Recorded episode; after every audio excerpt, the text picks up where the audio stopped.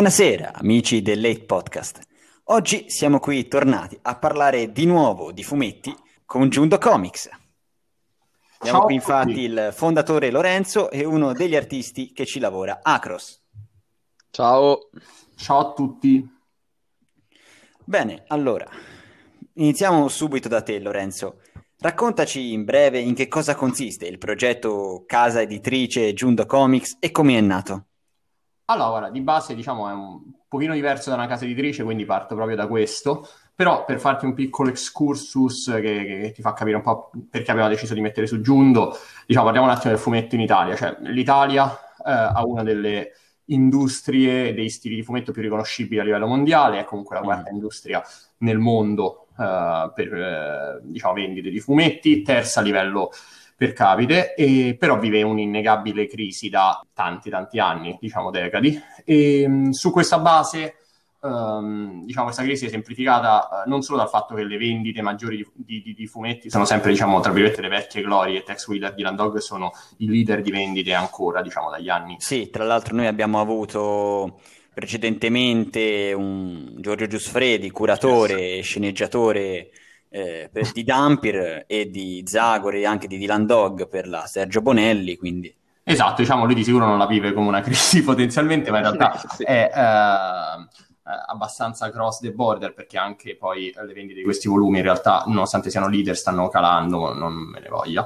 E detto ciò, eh, in realtà il punto in cui si vede ancora più eh, chiaramente il senso di questa crisi è questo. L'Italia ha alcune delle accademie di fumetto eh, più eh, diciamo, famose pure a livello internazionale, tantissimi ragazzi e ragazze che studiano fumetto, vogliono entrare nel mondo del fumetto, pochissimi, letteralmente si contano sulle punte delle dita di forse domani, se siamo fortunati, riescono effettivamente a entrare nel mondo del fumetto e questo diciamo un po' perpetua questa stagnazione di massa dove le opere sono sempre le stesse, le nuove generazioni si allontanano dal mondo del fumetto e eh, gli artisti che potrebbero eh, risollevare la situazione non hanno mezzi per arrivare appunto nel, mon- nel mercato perché letteralmente l'unico mezzo disponibile è l'autoproduzione che è un massacro. Acros magari ci racconterà un po' di questo dopo perché lui ha avuto anche esperienze di autoproduzione e detto ciò noi nasciamo proprio con l'obiettivo invece eh, di sfondare le barriere del fumetto, come diciamo, quindi distruggere da un lato tutti quegli impedimenti che impediscono ai giovani artisti di arrivare nel, nel mercato e quindi in questo modo rinnovare il mercato del fumetto, ma non ci fermiamo là,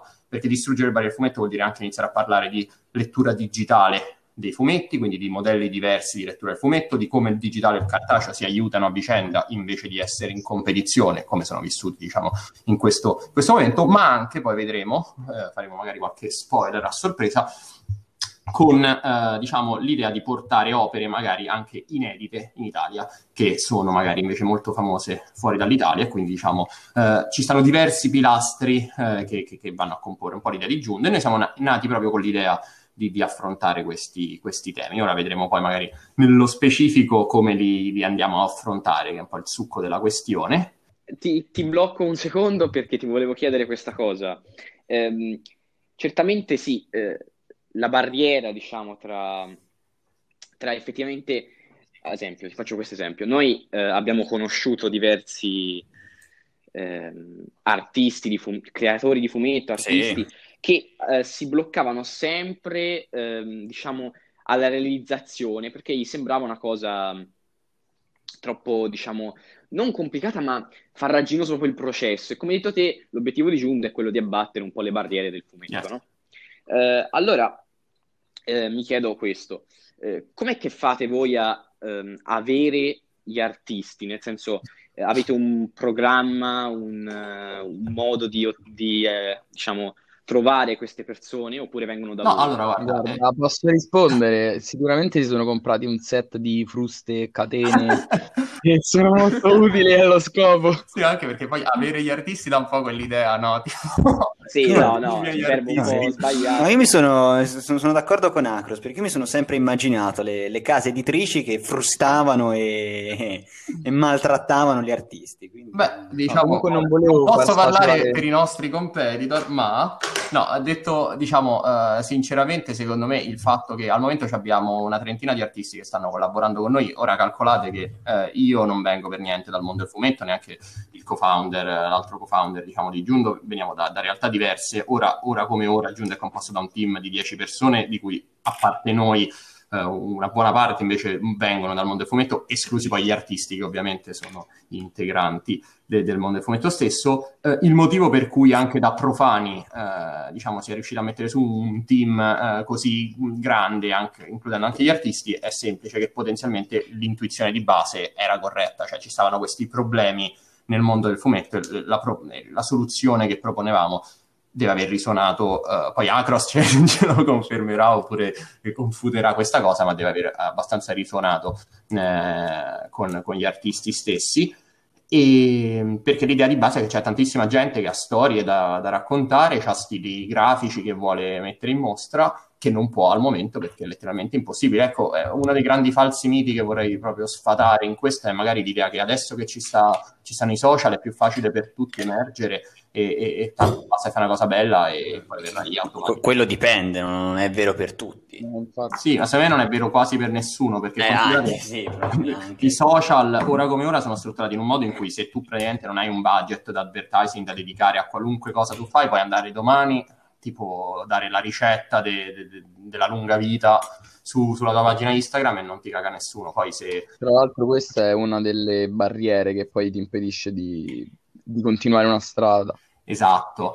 Quindi l'idea, ecco, magari andando nel succo di cosa fa Giundo però per distruggere queste barriere, che toccherà anche, diciamo, la parte di comunicazione, cioè l'idea di fondo era abbastanza semplice, l'idea era mettere su una piattaforma digitale dove da un lato dare visibilità a tutte le opere di questi artisti, che una cosa importante non, non è tipo free for all, cioè pubblicare comunque congiunto, eh, diciamo, eh, fa sì che bisogna seguire un processo in cui si propongono le proprie idee, vengono valutate, c'è un team editoriale che dà feedback a tutti quelli che si propongono. Sì, come una vera e propria casa editrice, certamente.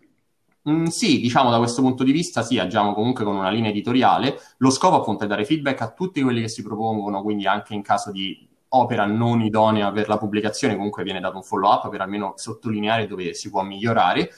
Con gli artisti che si ritengono idonei, perché eh, ora parleremo un po' di come funziona la remunerazione, diciamo, anche degli artisti, ma con gli artisti che si ritengono idonei si inizia un processo in cui eh, vengono affidati a un editor e, e, poi da lì, diciamo, lo scopo principale è far eh, sia ovviamente portare a termine l'opera, migliorandola uh, quando, quando, possibile, sia ovviamente far crescere l'artista nel processo, perché lo scopo è per renderlo indipendente da Giundo, uh, finita diciamo tutto questo percorso, ovviamente nella speranza che si continui a pubblicare diciamo con noi.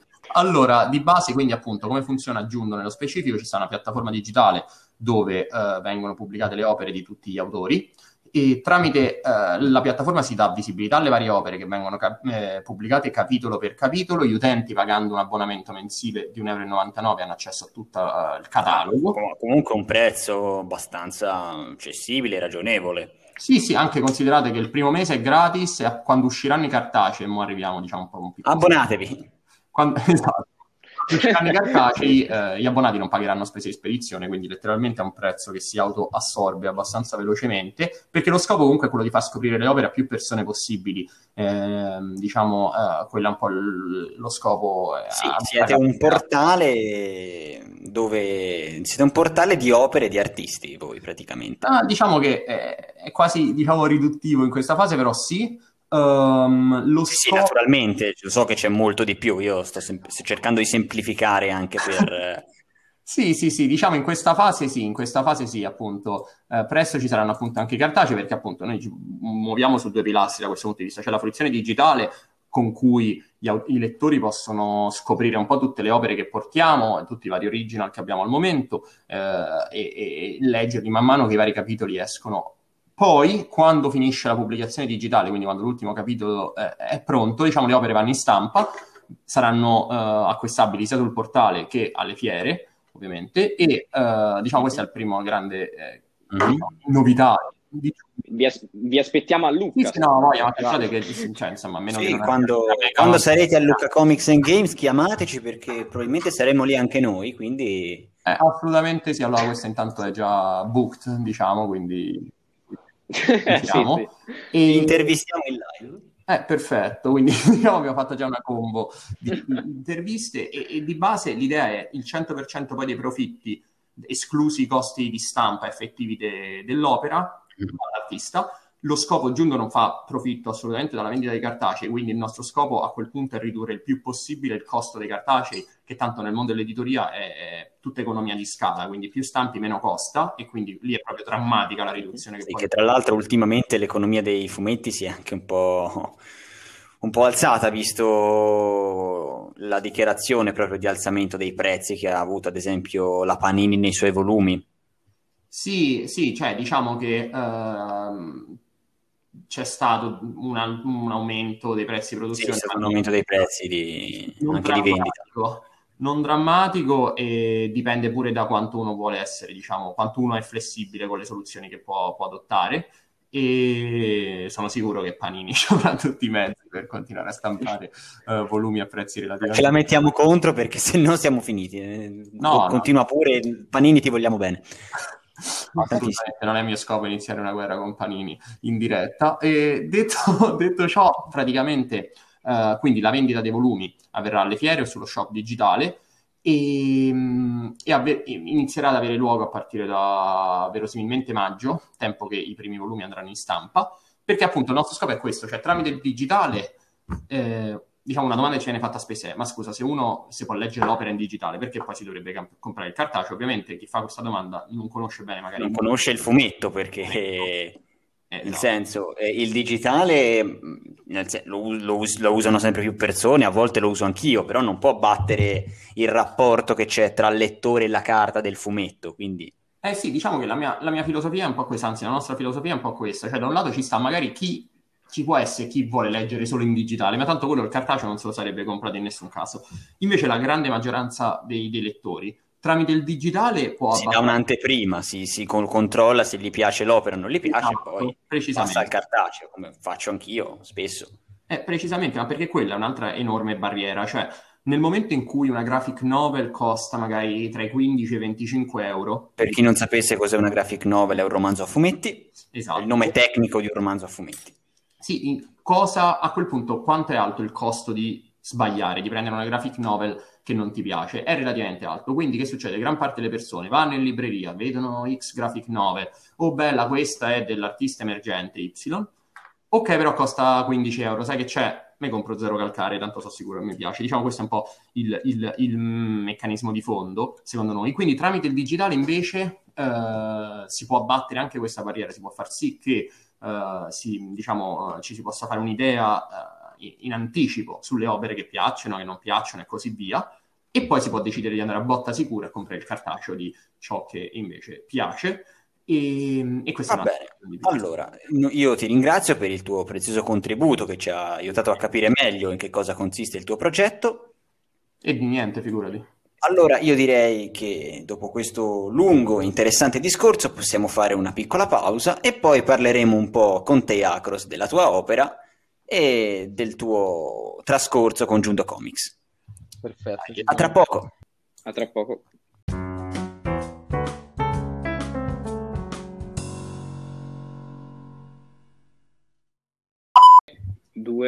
Due. Uno. Bene, eccoci ritornati qui dopo una breve pausa e qualche fuori onda che voi non vedrete mai. Allora, Arco, Acros, Rifai! Arcos. Arcos. Arche... non vi dico qual è un altro degli anagrammi di Acros, allora. Beh, non è che ci vuole molto. No, Bene, eccoci ritornati dalla nostra breve pausa e da qualche fuori onda che voi non vedrete mai. Allora, Acros, ora è il tuo turno. Dunque, vorremmo sapere, tu come sei entrato in contatto con uh, Giundo Comics e magari anche che cosa facevi prima di Giundo Comics? Allora, eh, forse la domanda giusta è come sono loro entrati in contatto con me ah. e facevo il barbone. No, comunque lo faccio anche adesso. allora, ehm, la professione diciamo che... non è molto, ma è un lavoro onesto. Sì, sì, si campa. Diciamo che mh, mm, noi, io e altri due ragazzi che fanno fumetti con me, eh, altri professionisti, sono, stavamo facendo un fumetto autoprodotto chiamato Ars Nona, che tra l'altro è quello edito da Giundo, con, eh, con, con il quarto numero. E mh, siamo stati mh, chiamati, no, fa- fatti presenti, come si dice? siamo stati Sì, sì. flaggati, direbbe Lorenzo, eh, da, da una ragazza che ha una... Lo sai che questo non lo tagliamo, però. No, no, so, so benissimo che non lo tagliamo. Bene. Ehm, una ragazza che ha un, una fumetteria e, e ci conosceva, e ha, ha preso diversi nostri volumi inizialmente ehm, e, e poi ci ha fatto conoscere Lorenzo e con lui e, e parte del suo team abbiamo cominciato a parlare semplicemente eh, di Giundo, Sempli- semplicemente intendo perché non c'era ancora nulla di creato e ci hanno chiesto diversi suggerimenti e li abbiamo un po' aiutati a... a delineare i loro margini. Comunque erano già belli che avviati. Sì, diciamo dal punto di vista più business che non artistico, mettiamola così, ci serviva un attimo una- un'idea proprio del mondo invece artistico del fumetto. E comunque, cioè, eh, la ragazza in questione, eh, mo per privacy non faccio nomi e cognomi, ma gli va fatta una statua eh, Sì, in generale, decisamente. è una grande, diciamo, assoluta, quindi vabbè, quello eh, E invece, allora, Acros, la tua opera, eh, insomma, di che cosa tratta la tua opera? Non lo La chiamo mia fumetto, opera- la chiamo opera perché eh, sei indubbiamente un artista e produci opere. Grazie. Ehm, sì, Nonché Barbone. Abbiamo... Vabbè, ma quanti artisti erano barboni? Ma via, dai. In effetti chiamarla opera mi, mi fa piacere adesso perché sto E non lo dico avendo- perché mi hai pagato prima, no, no. No, questo è un fuori onda. Mi, mi fa piacere chiamarla opera adesso perché mi ci sto impegnando effettivamente come artista, eh, mentre prima magari le, pre- le prendevo più mh, questa cosa come un lavoro, un qualcosa con cui cercare di sbancare.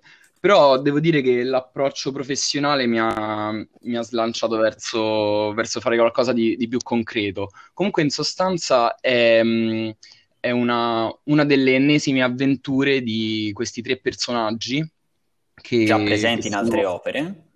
So- che sono presenti nelle opere autoprodotte di cui parlavo prima. Ah, pre- quindi hai E- fatto un ciclo, una sorta di, di saga. Sì, questo è il quarto volume, ma in realtà, se proprio vogliamo essere precisi, la trilogia iniziale è la, la scarteremo. Diciamo che è Ah, potrebbe. qualcosa che non sarà più edito in futuro, eh, non è canonico, ecco.